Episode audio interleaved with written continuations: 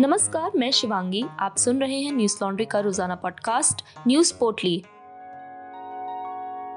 आज है चार फरवरी, दिन है शुक्रवार। प्रवर्तन निदेशालय ने गुरुवार देर रात अवैध बालू खनन मामले में पंजाब के मुख्यमंत्री चरणजीत सिंह चन्नी के भतीजे भूपेंद्र सिंह उर्फ़ हन्नी को गिरफ़्तार किया। एजेंसी की ओर से कहा गया है कि भूपेंद्र सिंह को मनी लॉन्ड्रिंग के मामले में गिरफ़्तार किया गया है। भूपेंद्र सिंह की गिरफ्तारी पर शिरोमणि अकाली दल के नेता विक्रम सिंह मजीठिया ने तंज कसा है। समाचार एजेंसी एएनआई के मुताबिक, विक्रम सिंह मजीठिया ने कहा कि ये कहानी तीन लोगों की है, मनी, हनी और चन्नी। पहले मनी पकड़ा गया, उसके बाद हनी पकड़ा गया। अब चन्नी की बारी है, क्योंकि हनी की पहचान सिर्फ़ इतनी है कि वह चन्नी का भतीजा है और जो पैसे मिले हैं, वह सब चन्नी के हैं। वहीं राज्यसभा में नेता प्रतिपक्ष और कांग्रेस के वरिष्ठ नेता मल्लिकार्जुन खगड़े ने गिरफ्तारी को लेकर अपनी प्रतिक्रिया देते हुए कहा कि ये राजनीतिक गिरफ्तारी है, दबाव बनाने के लिए की जा रही है। अगर किसी एक के खिलाफ कार्रवाई करनी होती तो ये एक दिन में नहीं, बल्कि चार पाँच महीनों में की जानी थी। ये जानबूझकर किया जा रहा है।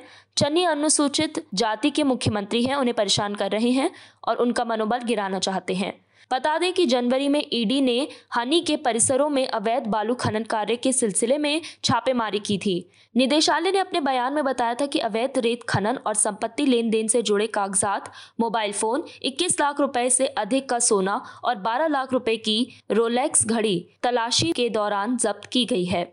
साल 2018 में कैप्टन अमरिंदर सिंह के कार्यालय के दौरान अवैध रेत खनन का मामला सामने आया था। पंजाब में केस दर्ज इस मामले में चालान पेश किया था। हालाँकि उस वक्त भूपेंद्र सिंह का नाम सामने नहीं आया था। एआईएमआईएम के नेता असुद्दीन ओवैसी पर गुरुवार को हमले के बाद केंद्र सरकार ने उन्हें जेड श्रेणी की सुरक्षा मुहैया कराने का फैसला किया है। मीडिया रिपोर्ट्स के मुताबिक, ओवैसी की सुरक्षा की समीक्षा करने के बाद ये फैसला लिया गया है। अब से ओवैसी की सुरक्षा में 22 जवान 24 घंटे उनकी सुरक्षा में तैनात रहेंगे। इसी के साथ उनके आवास पर भी एक पर्सनल सिक्योरिटी ऑफिसर और सिक्योरिटी रहेगी। बता दें कि असउद्दीन ओवैसी की कार पर गुरुवार शाम करीब साढ़े पाँच बजे फायरिंग की गई थी। घटना उस वक्त हुई जब पिलखुवा के पास छेचारजी टोल प्लाजा से उनका काफिला गुजर रहा था। दो युवकों ने कार की तरफ़ गोलियाँ चलाई थी। इस दौरान समर्थकों ने एक हमलावर को पकड़ लिया। न्यूज़ 18 की खबर के मुताबिक उत्तर प्रदेश पुलिस के एडीजी प्रशांत कुमार ने बताया कि आरोपी ओवैसी के 2013-14 में राम मंदिर को लेकर दिए गए बयान से आहत थे। इसी वजह से उन्होंने इस घटना को अंजाम दिया। बता दें कि आरोपी सचिन गौतम बुद्ध नगर और शुभम सहारनपुर के रहने वाले हैं। सचिन के पास से 9 एम mm की एक अवैध पिस्टल भी बरामद हुई है। हमले के बाद ओवैसी ने निर्वाचन आयोग से मामले की स्वतंत्र जाँच सुनिश्चित करने की मांग की है। जेड कैटेगरी सिक्योरिटी भारत में उच्च श्रेणी की सुरक्षा है। ये नामचीन व्यक्तियों को प्रदान की जाती है, जिनकी जान को खतरा हो। उनकी सुरक्षा में 22 सुरक्षा कर्मी तैनात किए जाते हैं। इसमें नेशनल सिक्योरिटी गार्ड एनएसजी के चार या पाँच कमांडर भी शामिल किए जाते हैं। ये सुरक्षा दिल्ली पुलिस या सीआरपीएफ मुहैया कराती है। स्वास्थ्य मंत्रालय के आंकड़ों के मुताबिक देश भर में कोरोना के एक लाख उनचास हज़ार तीन सौ चौरानवे नए मामले सामने आए हैं और एक हज़ार बहत्तर लोगों की मौत हो गई है। इसी के साथ कोरोना के कुल मामले बढ़कर चार करोड़ उन्नीस लाख बावन हज़ार सात सौ बारह हो गए हैं और मरने वालों का आंकड़ा पाँच लाख पचपन पहुँच गया है। सक्रिय मामलों की बात करें तो ये चौदह लाख पैंतालीस हज़ार चार सौ उनहत्तर है। वहीं बीते 24 घंटों में दो लाख छियालीस हज़ार छह सौ चौहत्तर लोग कोरोना से ठीक भी हुए हैं, जिसके बाद कोरोना से ठीक हुए लोगों की संख्या बढ़कर चार करोड़ सत्रह हज़ार अट्ठासी हो गई है। डेली पॉजिटिविटी रेट नौ दशमलव दो सात फ़ीसदी है और वीकली पॉजिटिविटी रेट बारह दशमलव शून्य तीन फ़ीसदी है। देशव्यापी कोरोना टीकाकरण अभियान के चलते अब तक कुल एक सौ अड़सठ करोड़ कोरोना वैक्सीन लगाई जा चुकी हैं। कोरोना के घटते मामलों के मद्देनजर दिल्ली में सोमवार से फिर से स्कूल, कॉलेज और कोचिंग संस्थान खुल सकेंगे। नौवीं से बारहवीं तक के छात्रों के लिए सात फरवरी से स्कूल खोले जाएँगे, लेकिन ऑनलाइन क्लास भी जारी रहेगी। नर्सरी से आठवीं तक के बच्चों के लिए चौदह फरवरी से स्कूल खोलने के आदेश दिए गए हैं। इसी के साथ सात फरवरी से कॉलेज और कोचिंग संस्थान खोलने की अनुमति दी है। नाइट कर्फ्यू की भी अवधि एक घंटे के लिए कम कर दी गई है। अब नाइट कर्फ्यू रात ग्यारह बजे से सुबह पाँच बजे तक रहेगा, जबकि पहले रात दस बजे से नाइट कर्फ्यू शुरू होता था। वहीं दफ्तरों को भी सौ प्रतिशत क्षमता के साथ काम करने की अनुमति दे दी गई है। भारत विश्व का तीसरा ऐसा देश बन गया है जहाँ आधिकारिक तौर पर कोरोना से पाँच लाख से ज़्यादा मौतें दर्ज की गई हैं। दुनिया में सबसे ज़्यादा मौतें अमेरिका में हुई हैं। यहाँ नौ लाख लोग कोरोना से मारे गए हैं। दूसरे नंबर पर ब्राज़ील है, जहाँ 6 लाख से ज़्यादा मौतें हुई हैं। इसके बाद तीसरा नंबर भारत का है, जहाँ पाँच लाख से ज़्यादा मौतें कोरोना से हो चुकी हैं। चौथे स्थान पर रूस है, जहाँ करीब साढ़े तीन लाख मौतें दर्ज की गई हैं। उत्तर प्रदेश के मुख्यमंत्री योगी आदित्यनाथ ने शुक्रवार को आगामी विधानसभा चुनावों के लिए गोरखपुर सीट से अपना नामांकन दाखिल किया। इस दौरान केंद्रीय गृह मंत्री अमित शाह उनके साथ मौजूद रहे। बता दें कि योगी आदित्यनाथ पहली बार विधानसभा का चुनाव लड़ रहे हैं। नामांकन दाखिल करने से पहले गृह मंत्री अमित शाह ने मुख्यमंत्री की खूब सराहना की। अमित शाह ने कहा कि मैं ये बात गर्व से कह सकता हूँ कि योगी आदित्यनाथ ने यूपी को माफिया से मुक्त किया है। 25 साल के बाद यूपी में योगी के कानून का राज स्थापित किया है। उत्तर प्रदेश को कोरोना मुक्त बनाने के लिए भी अमित शाह ने मुख्यमंत्री के कार्यों की प्रशंसा की। उन्होंने कहा कि प्रधानमंत्री नरेंद्र मोदी ने देश के लोगों के लिए फ्री कोविड वैक्सीन का प्रावधान किया है। मुझे आपको ये जानकारी देते हुए प्रशंसा हो रही है कि जिस राज्य में सबसे अधिक संख्या में टीकाकरण के लिए कार्य किया गया है, वह कोई और नहीं उत्तर प्रदेश है। योगी जी के नेतृत्व में यूपी ने प्रभावी तरीके से कोविड के खिलाफ जंग लड़ी है। इसी के साथ योगी आदित्यनाथ के गर्मी शांत करने वाले बयान पर विवाद अभी भी जारी है। योगी आदित्यनाथ के इस बयान पर गुरुवार को समाजवादी पार्टी के प्रमुख अखिलेश यादव ने राष्ट्रीय लोकदल के नेता जयंत चौधरी के साथ एक साझा प्रेस कॉन्फ्रेंस में कहा था कि वो कोई कंप्रेसर थोड़ी हैं जो हमें ठंडा कर देंगे। अब यूपी में योगी सरकार में मंत्री सिद्धार्थनाथ सिंह ने अखिलेश यादव के बयान पर प्रतिक्रिया दी है। उन्होंने कहा है कि अखिलेश जी, आपको तो 2017 में ही ठंडा कर दिया गया और इसके लिए मुख्यमंत्री की ज़रूरत नहीं पड़ी। आपको तो जनता ने ही ठंडा कर दिया। पहले जनता के बीच जाकर गर्म तो हो जाओ, वो 2022 के बाद ठंडे ही रहेंगे। बता दें कि उत्तर प्रदेश के विधानसभा चुनावों में अब बहुत कम समय बचा है। यूपी में सात चरणों में मतदान होने हैं।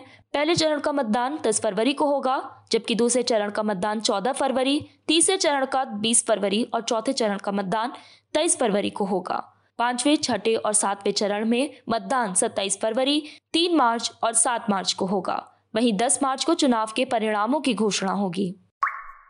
रूस ने मॉस्को में डायचे वेले का स्टूडियो बंद करने का आदेश दिया और पत्रकारों के अधिकार भी छीन लिए गए हैं। संस्था ने इसे अनावश्यक प्रतिक्रिया बताते हुए चुनौती देने की बात कही है। रूस का ये फैसला अमेरिका द्वारा जर्मनी में सेना भेजे जाने के फैसले के एक दिन बाद आया है। रूस ने कहा है कि डायचे वेले को एक ऐसे विदेशी मीडिया संस्थान के रूप में वर्गीकृत करने की प्रतिक्रिया शुरू की गई है, जो विदेशी एजेंट वाले काम करता है। अगर ऐसा होता है तो रूस में डीडब्ल्यू के खिलाफ जाँच पड़ताल की जाएगी। रूस के इस कदम पर जर्मनी ने अपनी प्रतिक्रिया दी है।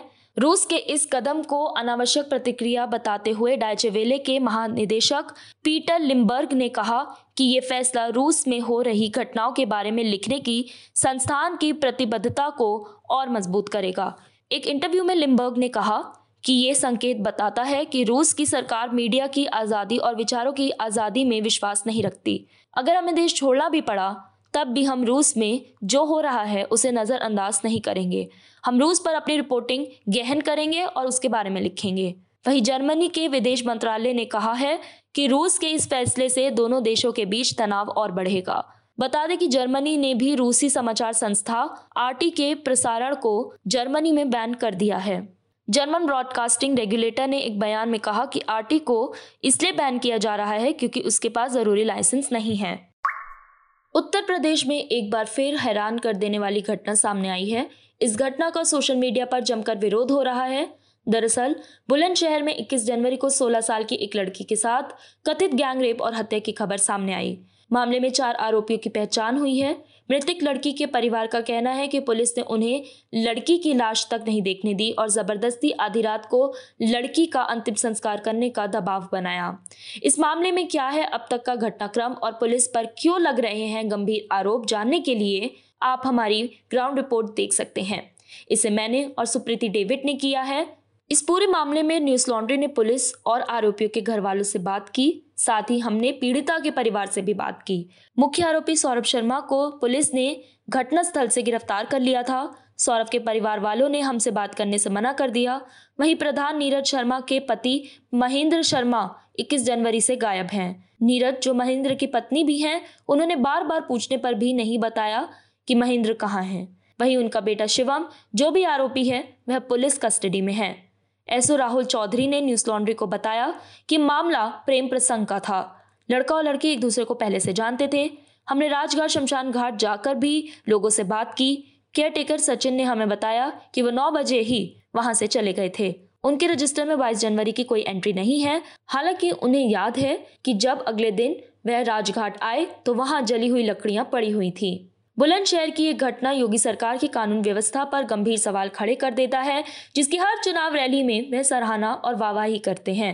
इस ग्राउंड रिपोर्ट को देखने के लिए आप हमारे यूट्यूब चैनल न्यूज़ लॉन्ड्री पर जाकर इसे देख सकते हैं। साथ ही हम इस तरह की और ग्राउंड रिपोर्ट्स कर सकें, इसलिए आज ही न्यूज़ लॉन्ड्री की website Newslaundry dot com पर जाकर सब्सक्राइब का लाल बटन दबाएँ और गर्व से कहें, मेरे खर्च पर आज़ाद हैं खबरें। आज बस इतना ही, आपका दिन शुभ हो, नमस्कार। न्यूज़ लॉन्ड्री के सभी पॉडकास्ट ट्विटर आई और दूसरे पॉडकास्ट प्लेटफॉर्म पे उपलब्ध हैं। खबरों को विज्ञापन के दबाव से आज़ाद रखें। न्यूज़ लॉन्ड्री को सब्सक्राइब करें।